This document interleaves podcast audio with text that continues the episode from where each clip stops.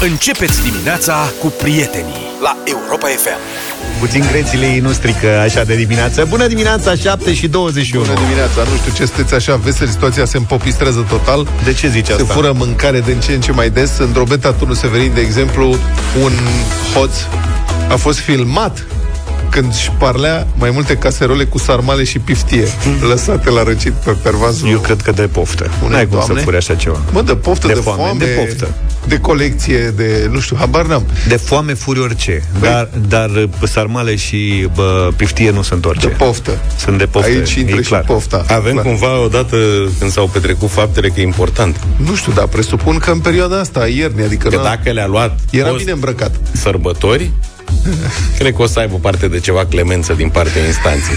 Zici? Dacă însă oamenii aia le pregătiseră pentru masa Mamă, festivă și le-a furat înainte, e Da, groasă. da. Acum, ce să vă Circunstanțe spun? agravante. Vezi Deci- ce înseamnă, bă, în justiție? Acum imaginează-ți-l pe Luca Da. trecând așa, fără Pe stradă. niciun... Și deodată pe fără, un fără perbaz- niciun viitor, așa, pe, pe stradă, dar și undeva pe un perbaz o plăcintă lăsată la aerisit. Nu, o salată băf. O salată băf. Pusă pe geam, cu o țiplă deasupra, Da. înțelegi? Ce Bă, se poate aș întâmpla? Atrăgându-i atenția cu culorile sale stridente de ardei gras, da. Cu mazăre. maioneză de aia. Prima mai- oară m-aș uita în calendar. Bă, în ce- Oamenii ăștia și-au făcut treaba, vor fi terminat, vor avea surplus da. și aș încerca cu vorba bună. Băi, da, doamna avea camere de supraveghere orientate spre pervaz unde ținea sarmalele. E Plus probabil- că a zis că nu e prima dată când îi se întâmplă. Poate un experiment. Da, a orientat așa, înainte era în curte spre câine. Dar cât de bune ar fi sarmalele alea de se fură în mod repetat de la doamna. Da, da, da, da, da. Doamna din Drobeta Turu Severin, dacă ne auziți, sunteți pe recepție. Puteți să te orientați armalele și spre Europa FM un pic. Deci, doamnă, vrem să înțelegem de ce vi se fură în permanență sarmalele și piftia și aveți și camere de supraveghere la sarmalele respective. Adică deja ne-a stârnit nu doar pofta, ci și curiozitatea. Faceți un live este că streaming, să vedem și noi. Hoțul din fotografie Da. poartă sacou. Sau așa Serios, mi dar s-a nu are părut o mie. glugă, mă, nu. Are Nu, sacou avea cu glugă. ceva ca o haină cu nasturi Și la... a pus o haină pe cap să nu fie E recunoscut. haina aia, haina. Da. E haină tip Sacou. sacou, da, adică e cu butoni la mânecă. Eu ți-am Deci spus, este nu e de foame, e de poftă. Corporatist lihnit. Asta zic. Și scârbită mâncare corporatistă care îi se dă la cantină. A ieșit din Excel-uri și a dat cu nasul de... A dat iama în Opa! sarmale și piftie. Dar oricum e de urmărit cazul, eu vă spun că o să conteze foarte mult data la care s-a petrecut fapt. În acest timp, în Bistrița, un cuplu, un tânăr și o tânără, au fost prinși în timp ce furau dintr-un supermarket creveți și prosecco. Bun gust. Fin. Altceva, mă, ardelenii se tratează, înțelegi? Noi furăm creveți și prosecco, tată. Sunt tineri, mă, voiau și ei să încerce viața. Și e scump, adevărul e că e greu. Îmi faci o crevetă, iubitule? Am vrut și un prosecco. Am văzut la televizor. Cred că și aici e important când au furat uh, crevețe și Zilele prosecco. trecute. Și conea, că înțeleg că au furat. A fost Blue Monday, ieri poate se pregăteau pentru chestii de genul ăsta, știi? Da. Și înveseleau, uh, uite, Cum ne înveselim? cu un prosecco. Să luăm un coneac, dragă. Tanța și cocktail la Bistrița.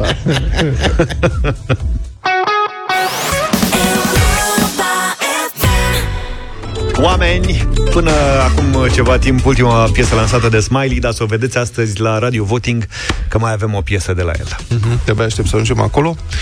Până atunci să schimbăm un pic uh, tonalitatea, să trecem la lucruri mai serioase. Protestele fermierilor și transportatorilor au intrat azi în a doua săptămână și în ciuda negocierilor purtate prin diverse ministere, mișcarea nu face decât să se extindă. Din relatările corespondenților de presă reiese că sunt manifestații, blocaje în trafic, blocaje la diverse puncte de trecere a frontierei în ceva mai mult de jumătate din județe. Forțele de ordine blochează deocamdată accesul demonstranților în mijlocul orașelor. Sunt blocaje făcute de poliția rutieră, de jandarmerie. Um, e, e vorba de accesul cu utilaje agricole sau cu camioane de gabarit mare și de aici sunt și unele discuții, pentru că trebuie să ne întrebăm dacă în felul ăsta nu e cumva încălcat dreptul constituțional la protest al unor cetățeni nemulțumiți.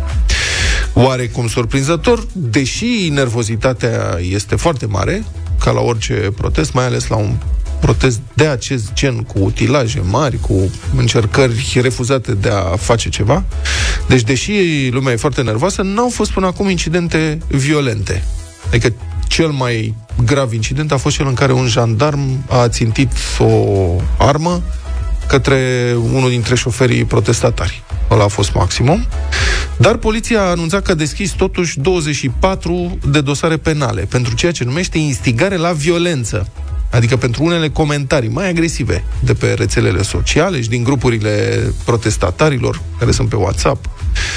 Asta e o, o atitudine și ea controversată, pentru că parcă până acum autoritățile nu...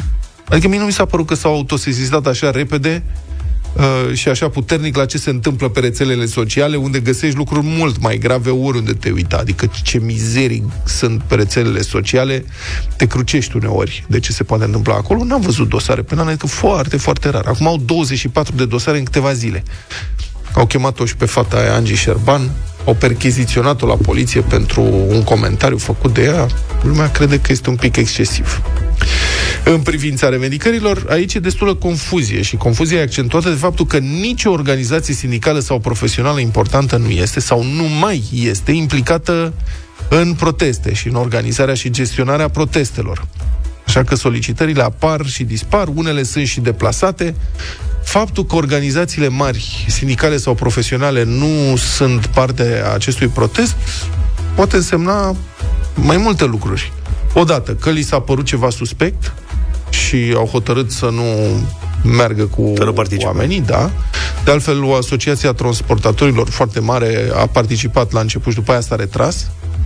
Sau Poate că protestele sunt foarte departe de agenda lor, care adesea, știm prea bine, organizațiile sindicale din România sunt conduse de aceleași personaje de 30 de ani încoace, care au multe legături și contacte cu mediul politic. Și poate că Mie știu, mi se pare ceva nu le convine. nu participă. Da. Asta mi se pare suspect. Adică chiar niciuna? Este organizația fermierilor, cred, dar cam atât.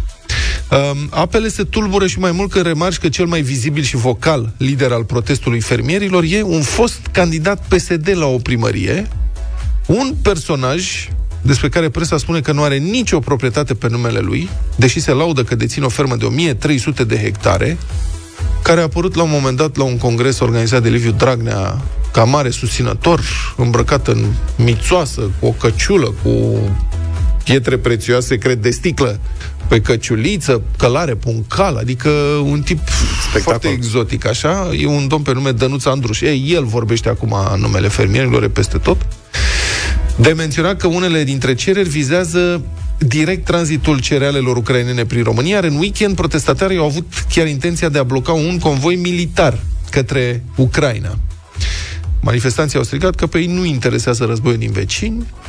Acum, sigur, dacă liderii politici ai acestei țări și-ar fi petrecut mai puțin timp la schi și golf și mai mult timp explicând națiunii de ce e crucial ca rușii să nu cucerească Ucraina și să ajungă cu armata lor pe prut, poate că oamenii ar fi înțeles mai bine că sprijinul românesc pentru Ucraina e o poliție de asigurare, e un interes strategic și e o poliție de asigurare pentru liniștea tuturor românilor. Dar, na, de unde e, nici n-ai ce să ceri. Una peste alta, că știți că la ora asta avem puțin timp să vorbim cu voi, am vrea să vă auzim părerile. V-ați format o opinie în legătură cu aceste proteste care se tot extind și cresc în intensitate? Vi se par legitime? Le susține? Sunteți împotriva lor? Vi se pare ceva dubios în legătură cu ele? Cum, cum vi se pare atitudinea autorităților?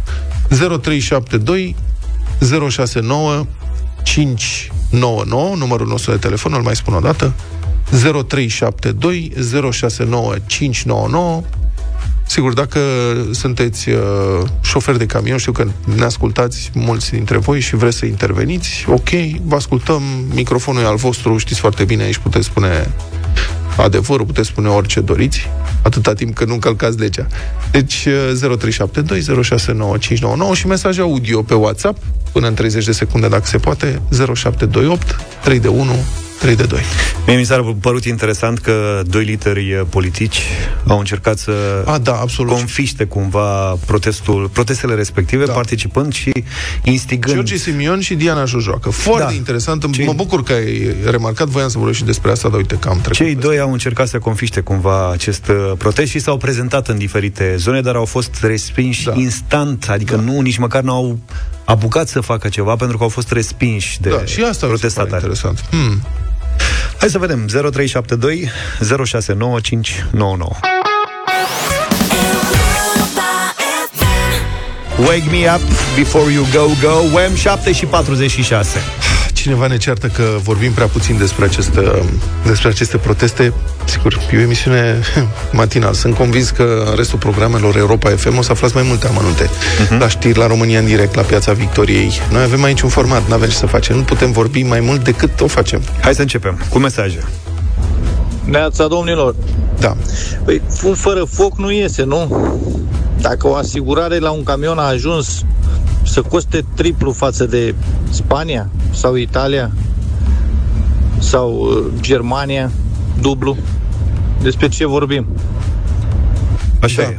E una Uh, din revendicări. Se referă la revendicarea de plafonare a prețului RCA. RCA a ajuns foarte scump pentru toată lumea și pentru camionagii, evident, mult mai mult, că vorbim de alte gabarite, daunele produse în cazul unui accident sunt mult mai mari. Um, Acum, treb- aici uh, este direct o referire la inconștiența, irresponsabilitatea, clientelismul politic manifestat de partidele de la putere de zeci de ani deja. Asta este răspunderea, una dintre răspunderile ASF, unde știți că sunt numiți sinecuriști care încasează peste 10-15 mii de euro lunar ca să nu facă nimic și au patronat în ultimii 10 ani patru falimente uriașe care au produs pagube de 1 miliard de euro. Cum să nu coste asigurările mult în condițiile în care au fost patru falimente de un miliard de euro în țara asta, pentru că cei de la ASF nu fac decât să-și încaseze salariile și nimic altceva. Bună dimineața! Cred că serviciile secrete românești trebuie să iese în față sau prin uh, vocea politicienilor, a guvernanților și să spună clar cine este în spatele acestor uh, proteste. Pe fond, uh, ele sunt uh, justificate. Evident, uh, prețurile au explodat, uh, asigurări, uh, tot ceea ce ține de, de cheltuieli, dar uh, am impresia că au un substrat politic și unul extern venit uh, mai așa, din către, către Moscova. Da, nu cred că serviciile secrete vor ieși să spună cine este în spate. Pe de altă parte, chiar nu să ziceți. Mm, Sunt justificate, adică au o bază reală. Și atunci cred că acolo este de lucrat în primul rând, ca să nu mai fim vulnerabili la scenariile venite, ostile României, venite din alte țări, ar trebui să lucrăm în ceea ce le favorizează. La educație, la uh, situație economică, la responsabilitate față de piața asigurărilor. George, bună dimineața! Bună dimineața, George, te rog, Bună dimineața! te rog. Eu cred că sunt justificate. E normal să protesteze când ai o nemulțumire. În schimb, nu-mi place modul în care blocăm străzile, blocăm drumurile. Uh, și iar cel iar protestul agricultorilor cred că de fapt au început să simtă că ușor, ușor trebuie să devină capitaliști și nu le convine. Au fost învățați să tot primească, adică în momentul în care tot cer în fiecare zi să mi se dea, să mi se dea, nu sunt de acord deloc cu ei. Iar uh, și mai interesant ce au cerut, eliminarea ei factura cei de la uh, transportatorii, eliminarea sigililor, adică cumva parcă au și fost mânați așa, parcă evazioniștii au fost în stradă. Asta m-a intrigat și pe mine. Faptul că vor Da, eliminarea adică- unor... Sigur că sistemul funcționează, înțeleg, cu destule sughițuri, dar e la început. Dar funcționează, e un început. Da. Da. Și, adică au fost așa aruncate, mascate și aruncate acolo, cumva e un pic suspicios. Și iar liderii lor sunt cumva bă, sunt destul de ciudați și plus că presa nu știu, nu înțeleg de ce n-au început să vadă un pic cine sunt, ce au făcut, ce trecut au un pic destul de încărcat. Să știți că Da. presa are foarte puține resurse. Adică nu mai este Da. presa care să aibă capacitatea de a investiga presa de acum 20 de ani sau chiar și de acum Exact. 10 ani. Sunt Și să foarte nu uităm puțini că toate corespondenți în plățile de județe, putere. redacțiile sunt foarte mici, sunt foarte puțini reporteri, sunt reporteri care trebuie să facă foarte multe lucruri, deci, din păcate, ăsta este rezultatul de dezinteresului publicului față de de presă, care, sigur, a fost alimentat și de felul în care presa a înțeles să ofere informații publicului în ultimii 20-30 de ani. Romulus, bună dimineața! Bună dimineața! Bună dimineața! Neața. Da, e complicat pentru că uh, asta este societatea. Unii sunt pro, unii sunt contra. Uh, adevărul e că societatea românească a intrat într-o letargie deoarece după pandemie nu s-a mai întâmplat nimic în ceea ce privește protestele și toată lumea discută pe la colțuri nemulțumirile. A fost anul De trecut, vă exemplu, reamintesc, a fost anul trecut, vă reamintesc, o grevă foarte puternică a profesorilor, care și-au obținut niște uh, lucruri care acum nu li se oferă. S-ar putea să se supere din nou. Uh, a fost uh, două secunde, a fost o grevă a profesorilor, o categorie socioprofesională, dar uh, nu a mai fost uh, acele greve din Piața Victoriei. Da, a nu au fost societății manifestații civile. de protest ale societății, așa este. Da. Da, corect. Uh, Bun. Uh, Acum ce vreau să spun? Eu sunt din Craiova, deci intrarea din Craiova este blocată dinspre București uh, de către poliție, nu de către fermieri. Încă o dată vă repet, de către poliție. Da. Cum vi se pare Dacă știe reacția toată lumea? forțelor de ordine? Uh, Păi, uh, ar trebui, uh, din păcate, uh, presa aia care vorbește o părticică din ea, că uite, de exemplu, a- a- e mult și mult fake news. Uh, În Craiova, de exemplu, se spunea de către o agenție a statului, uh, o presă a statului Ager Press, că aici mijloacele de transport în comun se ghidonează după semafoare inteligente, o minciună ordinară Da. și care nu a fost combătută. Deci, uh, aici uh, niciunul din uh, cei care scriu uh, în presă nu se duc uh, să ia legătura cu protestatarii. Eu cunosc foarte bine, uh, pentru că am uh, un amic uh, Am uh, înțeles. fermier. uh, Mulțume- uh, de mulțumesc. exemplu, Mulțumesc pentru intervenție. Încercăm să, luăm, să mai luăm măcar un telefon. Lucian, bună dimineața! Lucian, te rog. Bună dimineața. Uh, legat de ambele proteste, cel uh, al uh, transportatorilor cu RCA-ul, n-am, uh, sau cu asigurări, n-am văzut pe nimeni să discute. Real, eu vă spun un caz întâmplat mie. Da. Că, reparație pe casco, prețurile sunt umflate foarte, foarte mult, cel puțin la materiale. Nu știu dacă manopera este. Dacă prețurile sunt mari, nouă ni se pare că sunt umflate artificial. Nu știm, că nu avem noi business-ul ăla de service. E o piață liberă, e o piață concurențială. În principiu, dacă unul umflă prețurile, atunci altul care are prețuri reale mai mici este în avantaj. Să mai luăm un mesaj. Da, te rog. Bună dimineața, domnilor! Nu sunt fermier, dar prestez uh, servicii pentru fermieri și încă de anul trecut, din vară, majoritatea fermierilor cu care am discutat erau îngrijorați de anul 2024. Tocmai din cauza asta, din cauza guvernului, din cauza tranzitului cerealelor și cerealelor care rămâneau în piață, deci erau, își puneau semne de întrebare și îngrijorare ce să facă în anul 2024, să renunțe la fermă efectiv, chiar dacă aveau o grămadă de utilaje agricole scumpe de milioane de euro, erau descurajați Da. pentru anul 2024. Acum, Mai bine, domnule. Anul trecut a și fost un an foarte prost, a fost secetă, din punct de vedere agri- agricol n-a fost uh, prea fericit. A scăzut mult și prețul cerealelor pe burse. Uh, Vă recomand, uitați, dacă vreți, intrați pe publicația cursdeguvernare.ro, ei publică astăzi o analiză care are acest titlu. Agricultura, se referă la agricultura românească, în triunghiul Bermudelor. Creștere de costuri, scăderea productivității, scăderea prețului produselor. E un material bine scris care e, arată ce anume amorsează criza din agricultura românească. Puteți citi asta. În rest, noi o să urmărim ce se întâmplă cu aceste proteste. Înțeleg că fermierii au ajuns cumva la o concluzie și s-ar putea să-și înceteze protestele. O să vedem ce se întâmplă și cu transportatorii. Europa FM 8 și 9 minute, bună dimineața! Este un început de an al protestelor și al nemulțumirii. O altă categorie profesională care a ieșit în stradă este cea a medicilor de familie, împreună cu medicii din ambulatoriu. În București și în Timișoara, personalul medical a demonstrat ieri pe un frig pătrunzător, avertizând că noile măsuri pe care le va lua guvernul în domeniu vor determina scăderi atât de drastice ale veniturilor medicilor de familie, încât aceștia ar putea să renunțe cu totul la contractele cu Casa Națională de Sănătate și să nu mai ofere consultații decât contra plată. La telefon este dr. Sandra Alexiu, președintele Asociației Medicilor de Familie București Ilfov. Bună dimineața! Bună dimineața, mulțumesc pentru invitație. Doamna doctor, pe scurt, dacă puteți să ne explicați ce se întâmplă, ce vă nemulțumește, adică despre ce scăderi vorbim și de ce? Vorbim de scăderea ale valorilor de punct pe baza cărora suntem plătiți cu 25-30%, ceea ce antrenează scăderi de până la jumătate ale facturilor noastre începând cu luna următoare, pentru că se adaugă și modificările care vin la codul fiscal. Adică, Vorbim... într-o, când faceți o consultație, fiecare consultație se echivalează cu niște puncte, puncte. Nu? de consultație, nu? Cum ar veni? Da.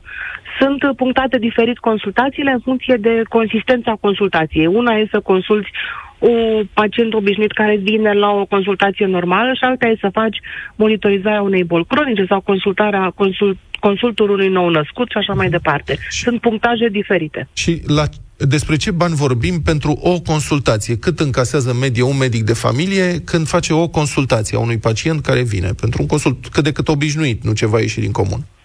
Încasează vreo 40 de lei brut, ceea ce înseamnă că rămâne cu vreo 20-25 de lei în mână. 40 de lei brut? Da. Deci eu mă tund la o frizerie de cartier, la Cristina, da. de ani de zile și plătesc, adică costă 40 de lei tunsul. Acesta este cel mai frecvent exemplu care se ia atunci când discut despre un serviciu medical, ceea ce e nu are nicio legătură cu realitatea. Doamna Alexiu, dacă cât durează o astfel de consultație de 40 de lei? Uh, în medie. Mai mult decât un tuns. Nu, dacă ai idee, așa, nu știu, jumătate de oră? În cad, nu, durează...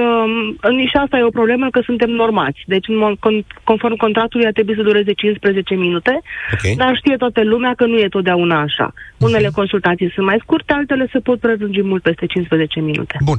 Mai explicați-ne ceva, ca să înțeleagă toată lumea. Spre deosebire de medicii din spitale, care sunt angajați ai unei instituții, care se ocupă de plata impozitelor lor sunt reprezentați de sindicate foarte puternice, uh, au obținut creșteri de venituri mari în ultimii ani.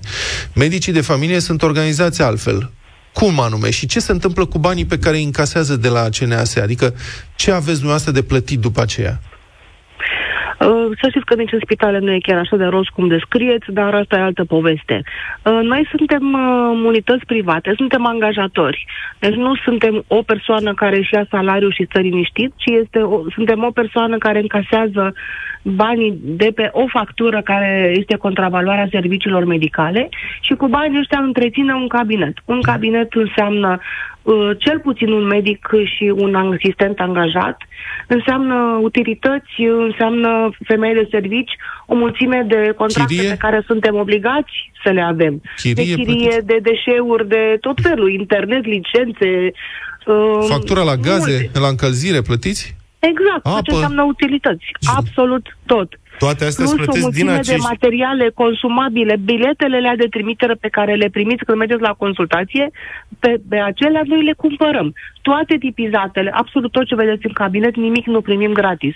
Totul e cumpărat din acești bani.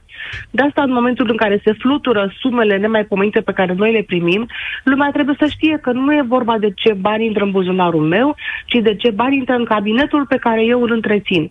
Problema este că măririle care au fost făcute din iulie încoace au dus la măriri de salarii. Toți angajații noștri au primit măriri de salarii, iar acum eu ce să fac? Să scad salariul asistentei la jumătate pentru că ne ia uh, bani, bani guvernul? Uh-huh. Bun, deci scăderea estimată de venituri uh, în urma noilor propuneri ale Guvernului și CNAS, înțeleg că ajunge la 40%? Ar... Poate și mai mult, pentru că se schimbă și modificările legate de taxe și impozite, fiscalizarea la persoanele fizice autorizate de, din 2024. Bun, ascultător, doamna doctor, vă întreabă dacă încasați separat bani pentru fiecare pacient pe care îl aveți în evidență, fără a fi neapărat consultat se încasează două tipuri de, fac, de bani. Una este legat de plata per capita în funcție de numărul de pacienți care sunt pe listă, uh-huh. dar nu, banii nu sunt luați așa doar pe nume pe o listă, cum zicea premierul. Banii ăia per capita includ toate acele servicii pe care noi, pentru care noi nu suntem plătiți separat. Tot ce înseamnă tipizate, tot ce înseamnă cons- adeverințe pe care noi le eliberăm, uh-huh. examene de tot felul în care nu se dau bani separat. Bani separat per serviciu se se dau pentru anumite servicii medicale care sunt considerate mai importante și de, uh, de anvergură mai, mai mare, de genul consultația unei gravide sau consultația unui copil care vine la vaccinare. Astea sunt servicii distincte, care sunt plătite separat, numite de performanță. Deci, Dar doamna pentru doctor- toate celelalte consultații, inclusiv cele care depășesc norma, toate intră în per capita, în acele nume pe o listă. Noi, noi de trei luni uh, consultăm peste 40 de oameni pe zi, pentru că suntem în sezon de infecții gripale și infecții de COVID și peste 50 de consultații pe zi, iar statul nouă ne plătește maxim 40. Toate celelalte consultații care nu sunt decontate intră în acest sac mare care se numește per capita sau banii pe listă, cum se discută peiorativ. Bun, doamna doctor, deci în, înțelegem că un medic de familie în actualul sistem de organizare lucrează ca un PFA, ca un mic SRL, nu? În Patron. care trebuie să-și Ca un mic organizeze patron. activitatea și să plătească toate exact. cheltuielile de funcționare, plus taxe, plus impozite. La sfârșit, tr- rămâne cu niște bani. Cât da. rămâne, cu cât rămâne în medie net un medic de familie la sfârșitul lunii? Um, să știți că nu se poate calcula pe lună, noi calculăm la, în anul următor, cum ar veni după ce se plătesc toate taxele și impozitele. Um, n-aș putea să apreciez exact. Există o plajă foarte largă, sunt oameni care rămân cu mai puțin de 2000 de lei în mână pe lună, sunt alții care rămân cu sume mai mari, cu 30, 40, 50 de mii de lei, pe, de 5.000 de lei pe lună, scuze, vorbeam de patru cifre, pentru că de- depinde foarte, foarte mult de uh, ceea ce face cabinetul respectiv. Uh, e foarte greu de înțeles pentru populația uh, întreagă felul ăsta de plată și pentru premier e greu de înțeles de vreme ce exemplele de ieri au fost extremele. Uh, există cabinete, pentru că vorbim de o unitate privată, există cabinete care iau facturi foarte mari, într-adevăr, pentru că vorbim de niște oameni care au câte 4-5 puncte de lucru cu 4 medici angajați, cu 10 asistente. Deci întreții ca o micro-întreprindere care are 15 angajați și normal că factura aceea e mai mare, pentru că doctorul acela care coordonează acest uh, cabinet cu atâția angajați se întinde pe niște sate foarte întinse, uh, pe un areal destul de mare prin Moldova sau prin Tulcea și asta înseamnă și spor de zonă, cu spor de rural. Doamna deci doctor. dacă se dau exemple, două, trei facturi din toată țara, din 9000, asta nu înseamnă că toți câștigăm la fel. Bun, mai am o întrebare, mai avem poate un minut, două. Explicați-mi ce înseamnă această amenințare sau uh, posibilitate, încetarea contractelor medicilor de familie cu CNAS. E posibil? Ce ar însemna asta pentru pacienți? Și pentru medici? Um, nu este deloc uh, o chestiune pe care ne-o dorim. Trebuie să înțelegem acest lucru. Nu ne face bine nimănui un astfel de conflict. Uh, contractul nostru se desfășoară între anumite date. În momentul în care el se termină, trebuie făcut fie un contract nou, fie un act adițional de prelungire. Așa cum se întâmplă cu absolut orice fel de furnizor de servicii, cum facem și cu telefonul sau cu curentul. Um, dacă acest contract nu se prelungește prin act adițional, toate serviciile încetează. Noi nu avem voie să facem grevă, noi nu putem să ne oprim activitatea, noi nici nu prea reușim Bun, să și ne luăm dacă, concedii. dacă medicii Asta de e familie singura ies soluție. din contractul cu CNAS, ce înseamnă asta pentru pacienți? Dacă medicii de familie ies din contractul cu CNAS, toate serviciile pe care acest contract le conține încetează. Mhm. Deci tot ce înseamnă consultație gratuită, rețete compensate, bilete de trimitere, concedii medicale, absolut tot ce primesc oamenii fi pe din țara bani. asta când se duc la medicii de familie, vor fi pe bani sau nu vor fi deloc. Am înțeles. Mulțumesc foarte mult pentru aceste lămuriri de urmărit cu multă atenție ce se întâmplă în acest domeniu atât de important pentru noi toți. A fost în direct în deșteptarea dr. Sandra Alexiu, președintele Asociației Medicilor de Familie București Ilfov. 8 și 23, bătălia hiturilor. În această dimineață, fraților, revenim la hip-hopul american din anii 90, ușor 2000. Eu vă propun Dr. Dre, Keep Their Heads Ringing. Keep the heads ringing. Keep the heads ringing.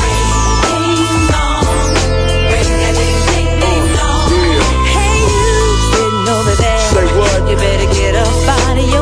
That's right. Eu vin cu următorul episod, ca să spun așa, tot cu puțin Dr. Dre, dar și cu puțin uh, din com- comentatorul NBC al Jocurilor Olimpice de anul acesta de la, de la Paris. E vorba de Snoop Dogg.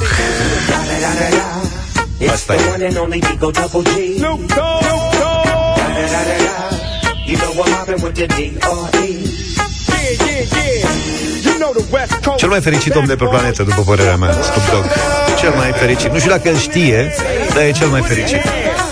Propunerea mea, versiunea alb palid a hip-hopului Eminem, adică fraților The Real Slim Shady. Slim Shady, yes, I'm the real Shady. All you other Slim Shadys are just imitating. So won't the real Slim Shady please stand up? Please stand up. Please stand up. Cause I'm Slim Shady, yes, I'm the real Shady. All you other Slim Shadys are just imitating. So won't the real Slim Shady please stand up? Please stand up. Please stand up. Will Smith, the Hai să vedem. 0372069599. George, bună dimineața! Neața! Salut! Băieți, vă salut cu respect. Doamne, ce piese bune Mhm. ați spus. Foarte, foarte greu, dar cred că următorul episod o să merg cu el. Ăla este. Mulțumim tare mult, George. Cristina, Salut. bună dimineața! Bună, Cristina! Bună dimineața, Bună. până la festivalul Slăninii de la Pancevo, da. hai cu Eminem, merge? Merge, merge. Uh, Ioan, Neața! Ia să ne documentăm. Neața, neața, neața cu George astăzi. Mulțumesc tare mult, Ioan. Cristina, ești în direct, bună dimineața! Cristina. Da, da, da, da. Bună. Ciao băieți, uh, keep your heads ringing. Mulțumesc, v-am pupat, ciao, ciao. Și doctorul Bre. A luat. Uh, Doctor Bre. Roz, bună dimineața, Roz. Hei, Roz. Bună dimineața, Roz, așa cum ați botezat voi cândva. Uh, cred că e cea mai grea alegere de când, uh, de Sunt. când faceți asta, cel puțin pentru mine. Dar nu pot să nu mă opresc la Eminem. Mulțumesc, Vlad. Eminem. Eminem. Mulțumim. Câte Eminem. scorul? 1, 2, 2? 1, 2, 2. V-am pupat. Hai să vorbim Bună, cu pa, tine. Andrei. Bună dimineața! Salut, Andrei! Salut! Neața, Să neața, îmi place și următorul episod, îmi place și Slim Shady, dar astfel le țărâie capul. Keep the heads ringing. Dacă am ajuns la decisiv. Și mergem la Gabi. Bună dimineața! Salut, Gabi! Bună dimineața, băieți. Din prima cu Vlad, nici nu stau la, la discuție. Eminem! Gata, domne, Eminem. L-a bătut Câștigă pe... Eminem. Doctor Dre a avut două piese în concurs. Băi, mie îmi place videoclipul. Da, mă, așa, Este, este. a- așa au pățit și aia la Eurovision când participau cu două piese. Da. Nu câștigați niciuna.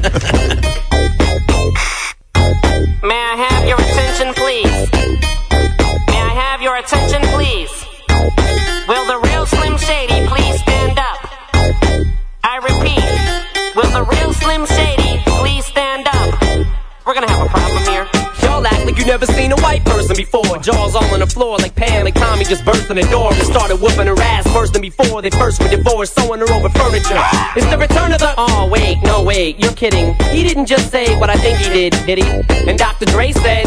Nothing, you idiots. Dr. Dre's dead. He's locked in my basement. Feminist women love Eminem. Chicka, chicka, chicka, Slim Shady. I'm sick of him. Look at him walking around, grabbing his you know what, flipping the you know who. Yeah, but he's so cute though. Yeah, I probably got a couple of screws up in my head loose, but no worse than what's going on in your parents' bedrooms. Sometimes I wanna get on TV and just let loose, but can't. But it's cool for Tom Green to hump a dead moose. My bum is on your lips, my bum is on your lips, and if I'm lucky, you might just give it a little kiss. And that's the message that we deliver to little kids, and expect them not to know what a woman's clitoris is. Of course, they're gonna know what intercourse is. By the time they hit fourth grade, they got the Discovery Channel, don't they? We ain't nothing but mammals. Well, some of us cannibals who cut other people open like cantaloupes. But if we can hump dead animals and antelopes, then there's no reason that a man and another man can't elope. But if you feel like I feel, I got the antidote. Women wave your pantyhose, sing the chorus, and it goes. I'm Slim Shady, yes, I'm the real Shady. All you other Slim Shadys are just imitating. So won't the real Slim Shady please stand up? Please stand up, please stand up. Cause I'm Slim Shady, you other Slim Shadys are just imitating. So won't the real Slim Shady please stand up?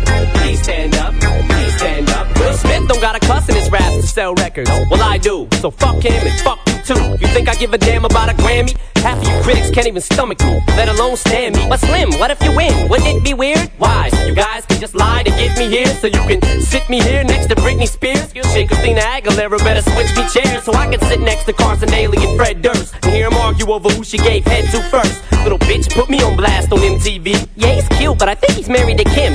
I should download her audio on MP3 and show the whole world how you gave him an MVD. I'm sick of you little girl and boy groups, all you do is annoy me, so I have been sitting here to destroy you.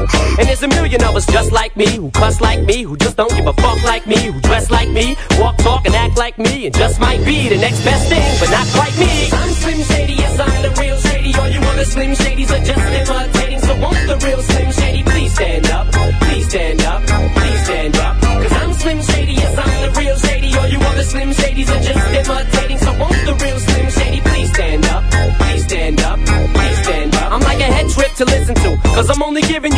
joke about with your friends inside your living room. The only difference is I got the balls to say it in front of y'all, and I don't gotta be false to sugarcoat it at all. I just get on a mic and spit it, and whether you like to admit it, I just shit it better than 90% of you rappers out, kid. Then you wonder how can kids eat up these albums like volumes? It's funny, cause at the rate I'm going when I'm 30, I'll be the only person in a nursing home flirting. Pinching nurses' asses when I'm jacking off of jerkins and I'm jerking, but this whole bag of Viagra isn't working. And every single person is a slim shady lurking. He could be working at Burger King, spitting on your onion rings, or in the parking lot circling, screaming, I don't give a fuck, with his windows down and the system up. So will the real shady please stand up and put one of those fingers on each hand up and be proud to be out of your mind and out of control. And one more time, loud as you can. How does it go? Slim Shady, yes, I'm the real shady. All you other Slim Shadys are just imitating. So won't the real Slim Shady please stand up? Please stand up. Please stand up. Cause I'm Slim Shady, yes, I'm the real shady. All you other Slim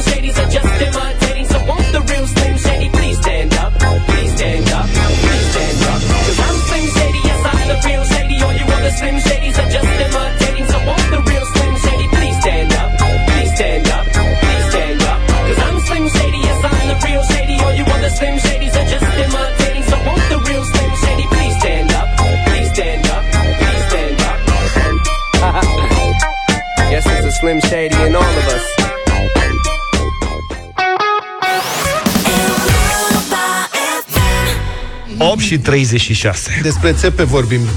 Un serviciu auto În s-a piața plâns- Victoriei sau? Ce sau vrem? alte țepe? Nu, țepe, Țepe pe de bune. păcălel, da. Un serviciu auto s-a plâns uh, în instanță că a fost epuit prin metoda merg să fac proba. Au reparat mașina, avea de plătit omul respectiv 4700 de lei, 5000 de lei. Mhm. A venit cu încă cineva, cu o altă mașină, au zis, a, ce frumos, dar putem să-i facem o probă, să vedem care-i treaba. S-au Dacă urcat ați și- reparat-o s-a ca dus- lumea. S-a ușchit. Da. Au plecat cu ea, nu s-au mai întors și ulterior a venit cineva, a luat și mașina lăsată de ei, mă rog, l-au prins, adică pe ăla îl găsești, cum să nu-l găsești? Fana mea, e simplu, mașină matriculată, ai un buletin, l-au dat în judecată, un proces, dar mi se pare foarte tare genul ăsta de țeapă făcut așa, știi, pe Cu față, tupeu. cu tupeu, că ce o să fac, o să mă dea în judecată? Bă, da, o să te dea în judecată, știi? Da. Și apropo de țepe, a, am vrea să vă întrebăm în dimineața asta care este cea mai mare țeapă pe care ați luat-o vreodată în viață. De la cine, în ce context, de ce fel, Pe vremea agențiilor de turism așa. Aoleu, asta am plecat acum foarte, foarte, foarte mulți ani la Barcelona și am ajuns într-un hotel, patru stele, totul frumos, pozele erau impecabile. Ce nu ne-au spus cei de la agenție e că uh, hotelul respectiv era în renovare. El funcționa, adică te puteau caza, dar nu puteai să deschizi niciun geam, totul era molos jur împrejur și era, pf, n-aveai niciun confort acolo, era... După vreo două zile am reușit să schimbăm hotelul, dar aia a fost o țeapă drăguță. Și eu mi-am luat acum, dacă mi-ai adus aminte, mi-am, adică dacă vorbești de turism, uh, cu, f- la fel, cu foarte mulți ani înainte, nu era România în Europeană. Cred că pe la începutul anilor 2000, weekend la Paris, pe vremea când de-abia începeau, Da, erau da, da. Low costuri foarte ieftine. Și am rezervat un hotel, un hotel de 3 stele acolo, civilizat. Când au ajuns, mi-a zis, știți, s-a întâmplat ceva, avem o mică problemă, nu e camera disponibilă, dar vă oferim ceva similar, dacă vă interesează. Și mai mult de rușine și că, na, eram un est european trist în capitala Franței, am zis, bine. Și m-au trimis, cred că era camera bunicii sau ceva. era un șifonier cu tot o altă parte. Și mi-a luat o țeapă, am plătit la fel pe o cameră care cred că era subînchiriată de ăia de la recepție pentru fraier ca mine. Mai ții minte camera de la Madrid a colegii noastre care aveau gaură de puteai să bagi, te băgai cu totul, mă rog. Dar eu am, am stat în camera aia, nu te supăra, am, am stat sub, sub scară, pe, am dormit pe loc cu câini. Aia la alt subiect. Eu n-am luat nicio țeapă de care să-mi amintesc, cel puțin și pentru că sunt foarte isteț. Dar, eh, apropo de știrea asta cu proba, mi-au aduce aminte de o altă peripeție a unui prieten de-al meu care lucra la un serviciu auto, au reparat o mașină și a venit proprietarul să o ia. Da. Și la fel ca în uh, povestea noastră, de data asta serviciul i-a zis uh, imediat vă aduce mașina și l-a trimis pe un, unul dintre mecanici să facă proba, că n-a apucat să o probeze. Se face o probă, înțeleg, la anumite reparații. Și el a plecat cu mașina și a căzut într-un șans de irigație și a făcut o pilaf. Și acum proprietarul era în recepție, îi se spusese că îi vine mașina imediat. Înțelegi? Ăla a sunat pe curent, s-au strâns toți, bă, ce facem cu ăsta? Acum îți dai seama de situație, să te duci să-ți iei mașina de la reparat din serviciu, ea să fie gata, să spună vine imediat. Și au făcut-o țândere, a trebuit, mă rog. 0372 069 599 Ce țepe ați luat în viață? Cea mai mare țeapă? Sunați-ne să vorbim despre ce păcăleli. Ceea ce că l-a votat pe Claus și asta pare a fi cea mai mare țeapă, dar Băi, 0372069599. Asta e țeapă națională, știi? Da.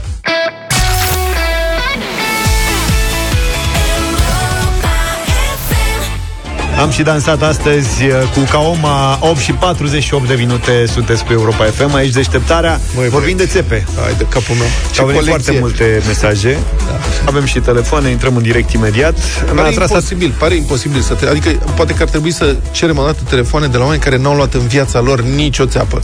În afară de Luca. Oameni care... Da, sigur. știi, sunt și cei care nu recunosc. Mi-a atras atenția un mesaj, zice Claus, apropo de ce am spus, Claus e Da. da. prima țeapă, cea mai mare țeapă. Claus zice, cineva e a doua țeapă. Prima e nevasta. Fosta nevastă. Aici. Am plecat în Italia un an jumate. Când am venit acasă aveam gemen de două luni.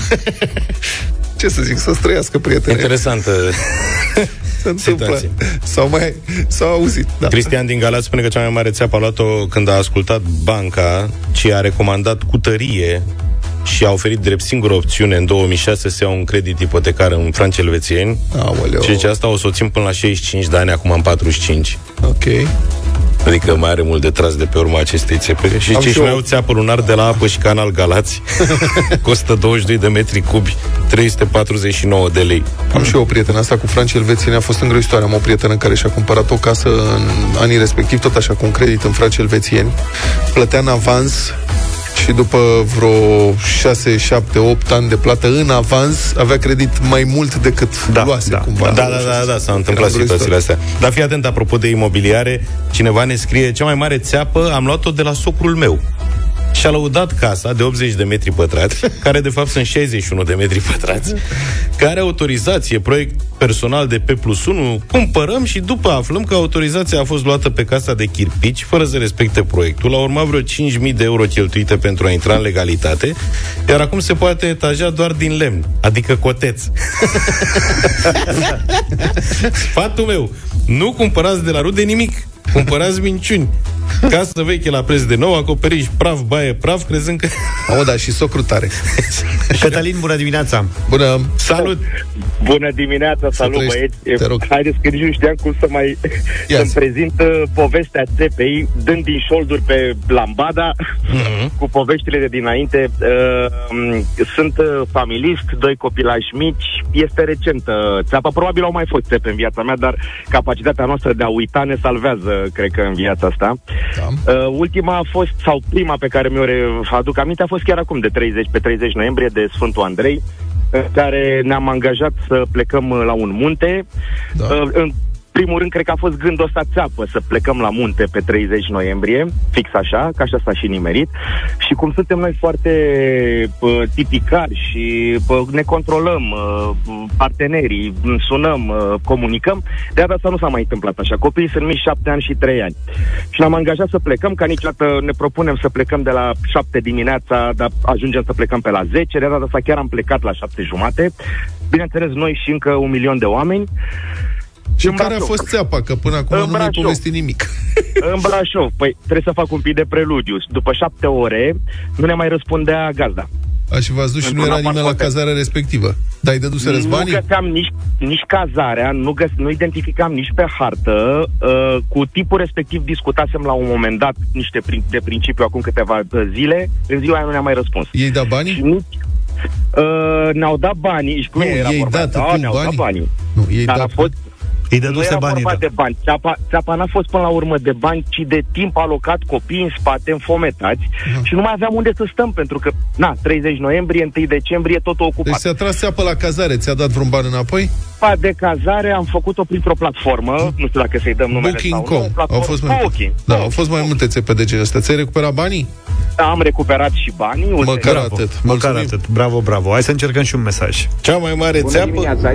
Cea mai M-a- mare țeapă? m-a aburit un influencer să-mi iau Duster. O tigaie. Nu e adevărat, mă. Sunt mașini foarte bune, nu Și vorbiți mie îmi prostii. place, da. Mă gândesc serios la un Duster. Nu e adevărat, sunt mașini foarte bune. Bună dimineața! Eu am plătit uși din PVC să mi le facă Da. un binevoitor plătește-le acum integral ca să beneficiezi de ofertă. Le-am plătit, am așteptat jumătate de an, nu le-a adus, mi-am dat seama că este țeapă, m-am dus la poliție, l-au chemat la poliție, într-adevăr a recunoscut omul că nu mi le-a adus, o să-mi restituie bani, a declarat la poliție că o să restituie banii, n-au avut ce să-i facă. N-au avut ce să-i facă. A trebuit să mă duc, uh, mi-au spus de la poliție, du-te în civil. Trebuie să dai judecată. Durează ani am de luat zile. avocat, am plătit avocatul, am câștigat procesul, am câștig de cauză, următorul pas, du-te la executorul judecătoresc.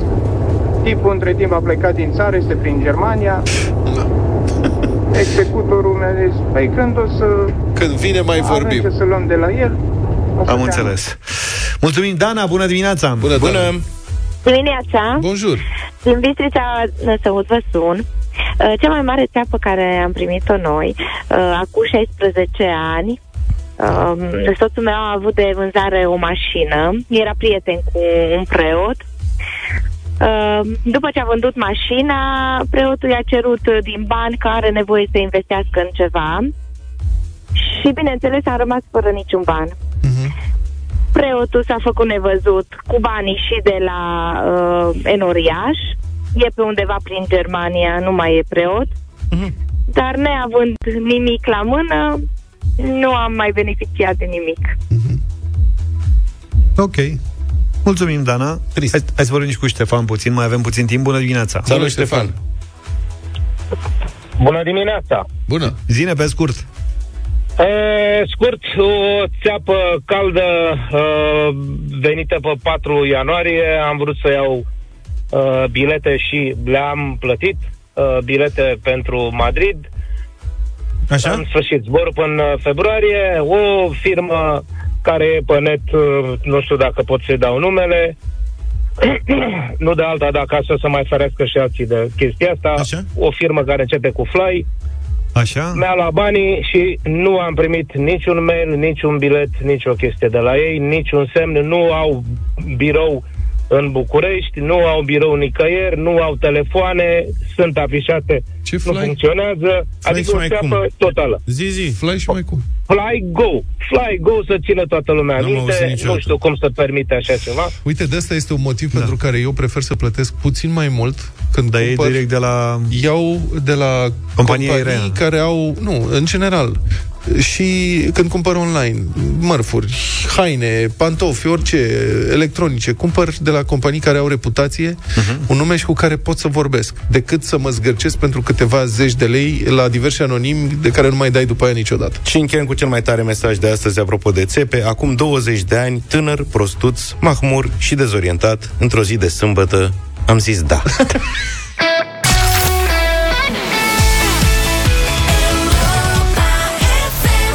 Arena lui Cătălin Tolontan. Bună dimineața, Cătălin, binevenit! Bună dimineața! Bună dimineața! Uh, Există o stare, dincolo de vremea asta care e capricioasă când fric, când cald, există o stare certă în uh, România, o stare de o temere, o preocupare. Mai, și tu ai răcit că vorbești pe nas.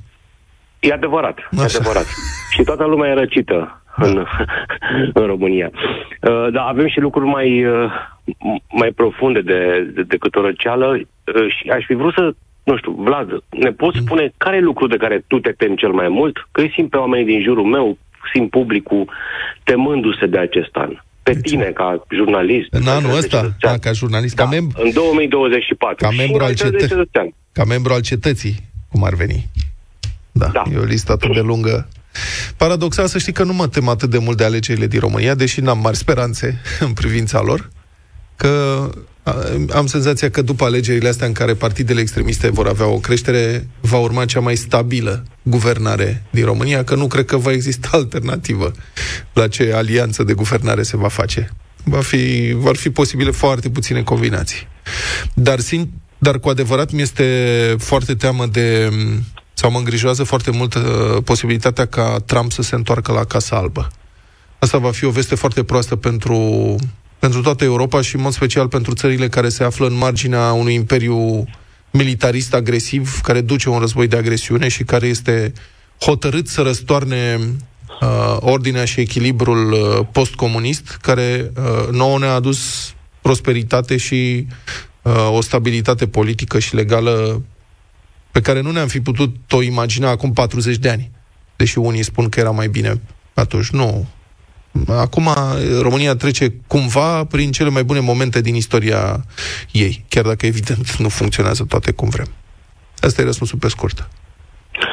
Uh, vă promit, stimate ascultători, că vom continua să aveți uh, acest duet, cel puțin acest duet, uh, uh, Vlad realist și eu uh, pe un optimism neîntemeiat, nebazat pe mare lucru. Ești optimistul... Arbitrați și, Ah, și tu ai primit poneiul. și îl cauți Exact. acum, da. Desigur, arbitrați întotdeauna de Luca și de George în calitatea de uh, suporter a echipei care anul acesta va lua titlu, înțeleg. Da, Sigur că da. Numai decât. Exact. Uh, Până la știrea cu titlul rapidului, completând ceea ce a spus Vlad, o să vă spun ceea ce, care e temerea mea pentru acest an. Și încep cu știrea asta de ieri de la prânz, care ne spune că din cauza ceții din capitala țării, 15 curse aviatice au fost anulate și 121 au fost întârziate. Am, uh, am încheiat citatul. Într-unul dintre aceste avioane, un pasager furios a luat la bătaie un pilot. Pilotul a anunțat De ce nu că zbori, s-ar bă? veni- da. Pilotul anunțase că starea vremii îl oprește să le termină să amâne decolarea. După ce pasagerul nervos i-a dat doi pumni, uh, pilotul care a fost apărat de celălalt pilot, erau doi în carlingă și au blocat carlinga în fața pasagerului care a vrut să intre acolo, uh, deci pilotul a rămas la decizia lui și n-a decolat. Spre, spre binele tuturor, inclusiv spre binele ce, celui care i-a agresat. Știrea nu e din România, e din India. Dar am simțit că poate cine știe, se potrivește situația cumva. Bă, Am, am simțit o legătură, mai ales că există o legătură apropo de alegerile electorale uh, de pe tot globul din acest an. Și România și India au alegeri uh, în acest an. Uh, uh, vor fi alegeri extrem de importante în ambele țări. Și mă gândesc așa, nu știu, pentru toate temerile noastre, fricile pe care le avem, că e important să continuăm să ne facem meseriile așa cum putem noi mai bine. În, în ceea ce mă privește ca jurnalist, eu am fost concediat și de la Gazeta Sportul și de la Libertate. Uh, împreună cu mai mulți colegi, pentru că spunem noi, am insistat să oferim oamenilor investigații despre oricine, despre orice instituție, indiferent cât de puternică sau bogată sau influentă ar fi ea în societatea românească. Pentru, și credem în general că publicul românesc are nevoie de informații care nu sunt aservite unei puteri, cum să zic, orice fel de putere, economică, politică, indiferent cât de mare este ea. Deci eu înțeleg că ție anul ăsta ți-e frică să zbori. De exact, exact.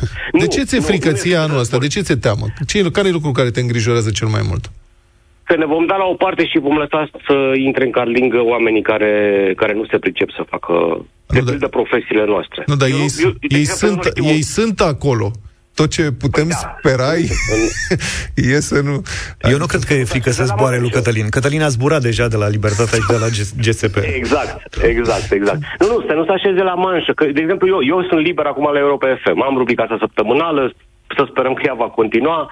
Uh, ce voi face mai departe nu contează ce vom face noi. Vom vedea asta. Da, ceva știm, nu vrem să-i băgăm pe oameni în ceață. Mie de asta mi-e frică. Mi-e frică pur și simplu că să nu ne dăm la o parte, să nu renunțăm uh, având uh, probleme de moment și să nu, re- să nu renunțăm la ideea că totuși avioanele sunt conduse de niște oameni care sunt pregătiți pentru acest lucru.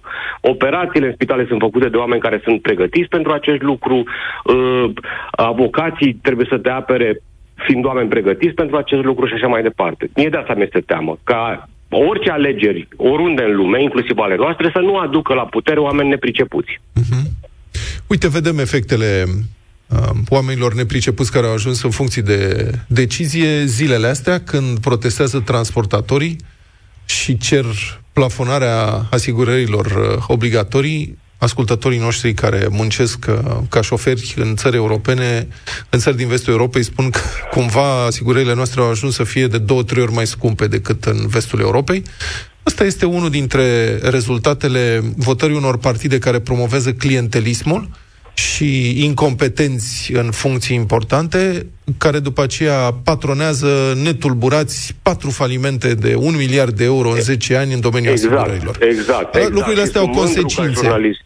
Jurnalist. sunt mândru ca jurnalist că la Europa FM i-am bătut la cap la, pe, uh, pe oameni. Anul tre- tot, tot anul trecut am vorbit despre aceste falimente și despre consecințe. Iată că ele apar, exact cum spui. Ce tu. trebuie să înțelegem din astfel de lucruri este faptul că retragerea din viața cetății, ridicarea din numeri, neparticiparea la vot, la alegeri, um, n- nu pot să nu aibă consecințe. Răspunsul uzual la asta este, păi n-am pe cine să votez, păi n-avem pe cine să votăm, avem pe cine să votăm, dar să zicem, nu avem pe cine să votăm pentru că mergem doar 30% dintre noi la vot. Și atunci e ca în economia de piață.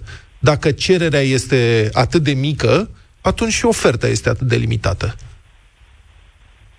Domnul Cătălin, mă scuzați, v-am... V-am Nu, n-am ce să mai adaug. Da.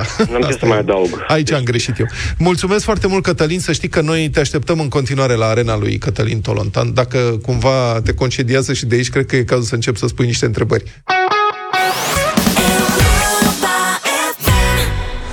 Tell me what you like, 9 și 23 Sincer vă spun că mie mi-e frică de ce urmează Da, urmează un și chiar moment mi-e frică cu totul special uh, la radio. Vă spunem de pe acum, vă avertizăm să nu vă speriați dacă sunteți în trafic sau ceva, o să difuzăm un sunet înspăimântător.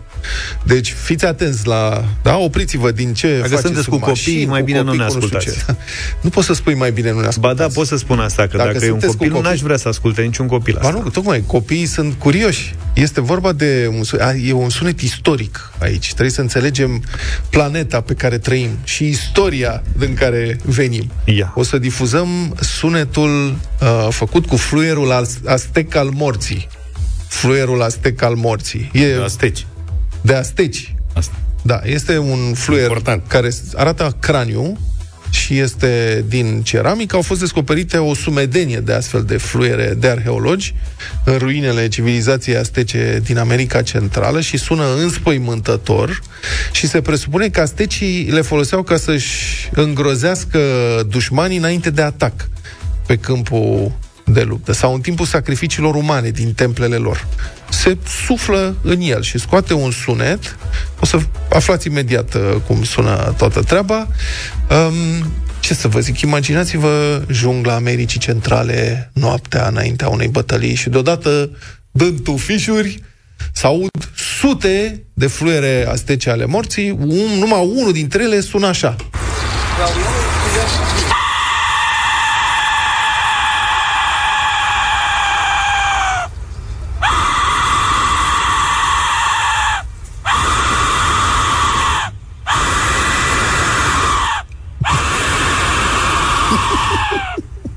Gata, Zav zice să nu-l difuzăm de mai multe ori.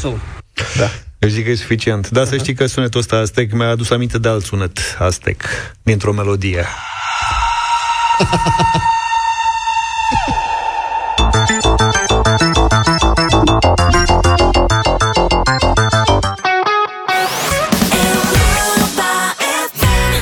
...9.35. Haos, scandal și indignare în Italia, unde un pizzaiolo faimos a lansat o pizza cu oroare ananas. Serios? Visul lui Luca. A avut curaj în Mi-a Italia? place. Este un uh, pizzaiolo faimos, Gino Sorbillo, un creator de pizza care a început în Napoli, pe așa numita Via delle Pizze. Are acum 21 de restaurante în toată lumea, Mhm. uh-huh. e foarte creativ. Înțeleg că pizzeria asta a lui din Napoli e și în ghidul Michelin. Uh-huh. Neapole, de fapt, în limba română ar fi. Neapole, nu? Napoli italienește. Ok. Recent, uh, dânsul a lansat pizza cu ananas, cum spuneam, pe care mulți italieni o privesc cu oroare, ca fiind o oroare și o abatere impardonabilă de la tradiție, dar Gino spune că rețetele evoluează și că trebuie să avem mintea deschisă, să avem curiozitate în privința mâncării, să încercăm mereu lucruri noi, și, dar nu e o pizza cu ananas oarecare, adică nu e pui sos de roșii, ananas și ai vândut-o. Nu, fii atent aici, ce are pizza lui cu ananas. Ananasul lui Gino este copt separat și apoi răcit. Deci se Bravo. taie felii rotunde frumos așa, îl coace, după care îl scoate, îl lasă să se răcească și după aia pe blatul de pizza Și după cum am văzut din poză, iartă-mă, există posibilitatea mică să fie din uh, compot, ceea ce putea, dacă e e un mai bonus. dulce. Da. Eu pe ăla îl prefer. Deși dacă iei ananasul crud și îl uh, coci, se caramelizează și se accentuează acolo, da. gustul dulce. Mm. Dar nu e așa dulce, e mai degrabă acrișor ananasul în stare naturală, dacă nu e compotat. Dacă e bine copt așa frumos. El vrea zahăr în el, mă, n-ai înțeles. Asta zic. Se gătește de gătit în mâncărurile cu ananas, se folosește foarte bine la frigărui. Da. Ananas. Ananasul nu e... Din compot. Eu l-aș Foarte trece la bun. legumă urgent. Alături de roșie. Cum La mine, paranteză, este o situație oarecum de disperare pentru că eu de la începutul anului fac ceea ce se cheamă postit intermitent de ăsta, adică mănânc după masa pe la 5-6 și Ca nu și mai fasting, mănânc. că lumea nu mai înțelege românește. Da, până la 12, Anumiți 1 a doua termeni. zi. Da. Și a început să lucreze bine de tot de câteva zile și nu văd decât mâncare în jur. Și la tine mă uit, ești rotunjor, îngrăsus, nu știu cum faci. Mă ia cu leșin curând. Deci pe platul de pizza nu pune sos de roșii Gino, pentru că spune că e suficientă aciditatea ananasului, nu mai ai nevoie și de cea a roșilor. Ceea ce mi se pare foarte corect. Da. Deci este blat alb, cum ar veni. După care pune ananas copt, brânză provolone afumată, Da. ulei extra virgin de măsline și niște frunze proaspete de busuioc și de la cuptor așa. Și când scoate pizza, adaugă pe deasupra fulgi de brânză afumată cacioricota. Ok. De două tipuri. Una de capră, capră din Sardinia, alta de bivoliță, din zona napolitană. Au mămică. Care îi merge capul, nu? E clară și Da. Și pizza lui cu ananas a devenit știre la televiziunea națională. Gino spune că a primit insulte și amenințări de la Logic. compatrioți, De acord. dar nu se lasă impresionat. Ca și cum ai pune ananas în ciorba noastră de burtă. Sincer acum. Nu, ananas, dar am putea să încercăm și noi tot felul de De ce? experimente și cu ciorbele și cu salata Da, băf. pune niște lămâie pe mici. Uite, cum de exemplu cu Zacusca. Zacusca a suferit în ultimii ani, nu? Fel de fel de inovații. Zacuscă de pește. Asta. Da, cine ar fi S-a pus crezut? Cu, da, s-a pus pește în Zacusca. Îți dai seama, prima oară oamenii probabil l-au amenințat Mhm. în cadrul restrâns. Am văzut ieri o rețetă cu rondele de macrou și un sos de roșii și ardei copți la cuptor. Ceva de speriat. Macrou e foarte bun. Da, îmi, dă, îmi dau lacrimile. Deci eu am plâng în fiecare La zi. ce oră ești din... Pe la 1. La 1? Da. Și câte ore ții fasting? Câte mănânci? Cum câte mănânc? Câte Mă- ore ai voie? Cât e fereastra de oportunitate spre a mânca? Măi, în principiu 16 ore între două mese. Deci dacă mănânc Asta zic. la 6 seara, ar trebui să pot să mănânc la 10, dar am treabă și mai devreme de 1 nu mănânc. Se lungește adesea. E Ok. posibil. Și tu, pe urmă, de la 1 la 7, 19, timp de 8 Șase. ore, poți să mănânci cât vrei tu, nu? Gata, nu mănânc. Cum ar veni. Mănânc două mese, da. Și mănânc mai puțin tel așa. Nu poți trecări și două gustări? Nu mai beau. O Tot fi, tăia și erai și un alcoolul. bețiv notoriu.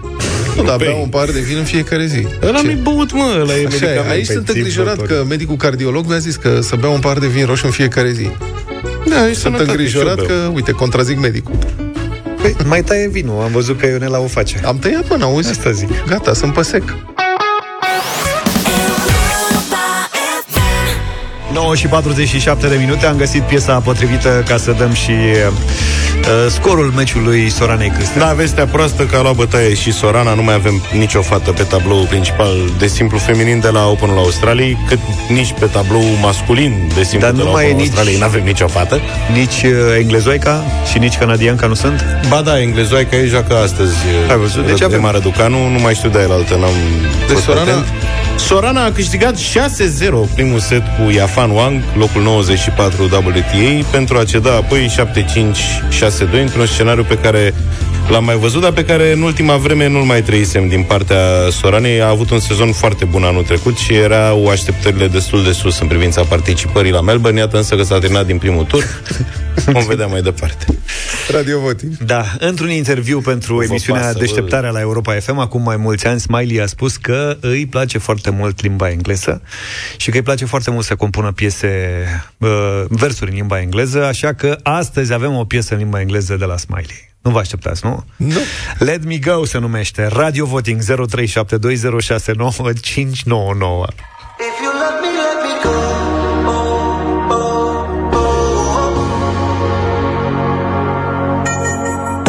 I guess your lips don't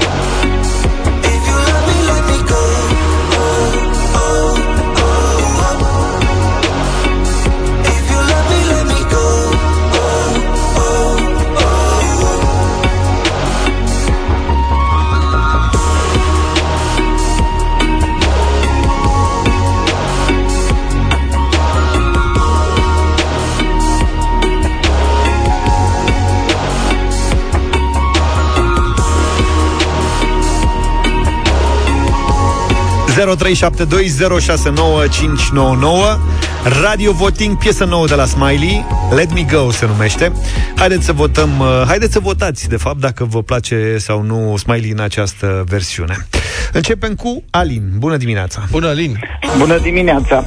Bună! Eu zic că Smiley se descurcă greu cu cântatul și în limba română. Nu văd care e rostul trecerii în engleză. Îmi De pare ce ești rău așa Aici. rău? De ce ești așa rău? Ești foarte rău când spui asta E unul dintre cei mai prolifici artiști români. Na. Uite, vezi? Ai- Și- a- a și- zis urât, a sunat și a fugit. Da, sună și a fugit George, bună dimineața Da, băieți, vă salut, dar nu înțeleg răutățile astea nici eu. Uh, Da, pentru o piesă, e o piesă super ok pentru radio. Deci avem un da Mulțumim, George Ștefan, bună dimineața Salutări băieți de la Oradea, spre surprinderea lui Luca, astăzi un mare da. Bine, domnul Ștefan. Luca. Ai, ai venit la sentimente pozitive. De noi am fost eu ieri mirat că a votat negativ. Da, da, da, da, da. Carmen, bună dimineața! Bună, Carmen! Bună dimineața! Bună! Bună! Bună! Da, te ascultăm. Îmi place foarte mult de Smiley, dar uh, melodia asta în limba engleză nu-mi place. Nu te-a prins. Nu. Bine, Bine. ok, nu nicio Are- problemă. Mulțumim, Mihaela, bună dimineața! Greu de înțeles. Bună dimineața, Smiley oricând, da, da, da. Smiley forever. Yes, yes, yes. Forever, vă pup, pa! Bine, Mihaela, te-am pupat, mai bine. Mihai, bine venit! Bună dimineața! Cui sună Când o să aibă și voce, o să-i dau un da, deocamdată un nu. Nu, ok. Nu-ți place, am înțeles. 0372 069599 Bună dimineața, Maria! Bună! Bună dimineața! Bună! Și la mulți ani că nu v-am prins anul ăsta. La mulți ani, Anul Maria. nou fericit. Mulțumim la fel. Și un da, un da, n-am înțeles uh, Ce vrea să zică, dar... ce vrea să zică, dar uh, cu timpul o să ne mai dumirim. sfârșim, da, am înțeles. Bine, Da, Maria! un, un da. Îți mulțumim tare mult! Cât e scorul? 4-3 Pentru da Pentru da Bine, hai să Pentru continuăm yes. 0372069599 Monica Bună! Bună dimineața! Bună! Aș vrea să-i dau un mare da lui Smiley. Ma- Smiley. Îmi place foarte mult melodia. Gata, domnule, 5-3 Și ritmul și... Foarte, foarte mult mi-a plăcut. Mulțumim. Și să țină pe drumul ăsta, că e o chestie nouă pentru el și îl prind. Mhm. Mulțumesc, o zi bună! Mulțumim, Monica Germană De germană doar de la Ricky Dander Ach, zo, ia Deci mă, că a zis de Golden Stag Golden Stag A zis The Golden, cum se zice, mă, cerbul de aur în germană Da Te lauzi că vorbești germană că... Fluent L-am- l-am mai prins crescut aici. cerb.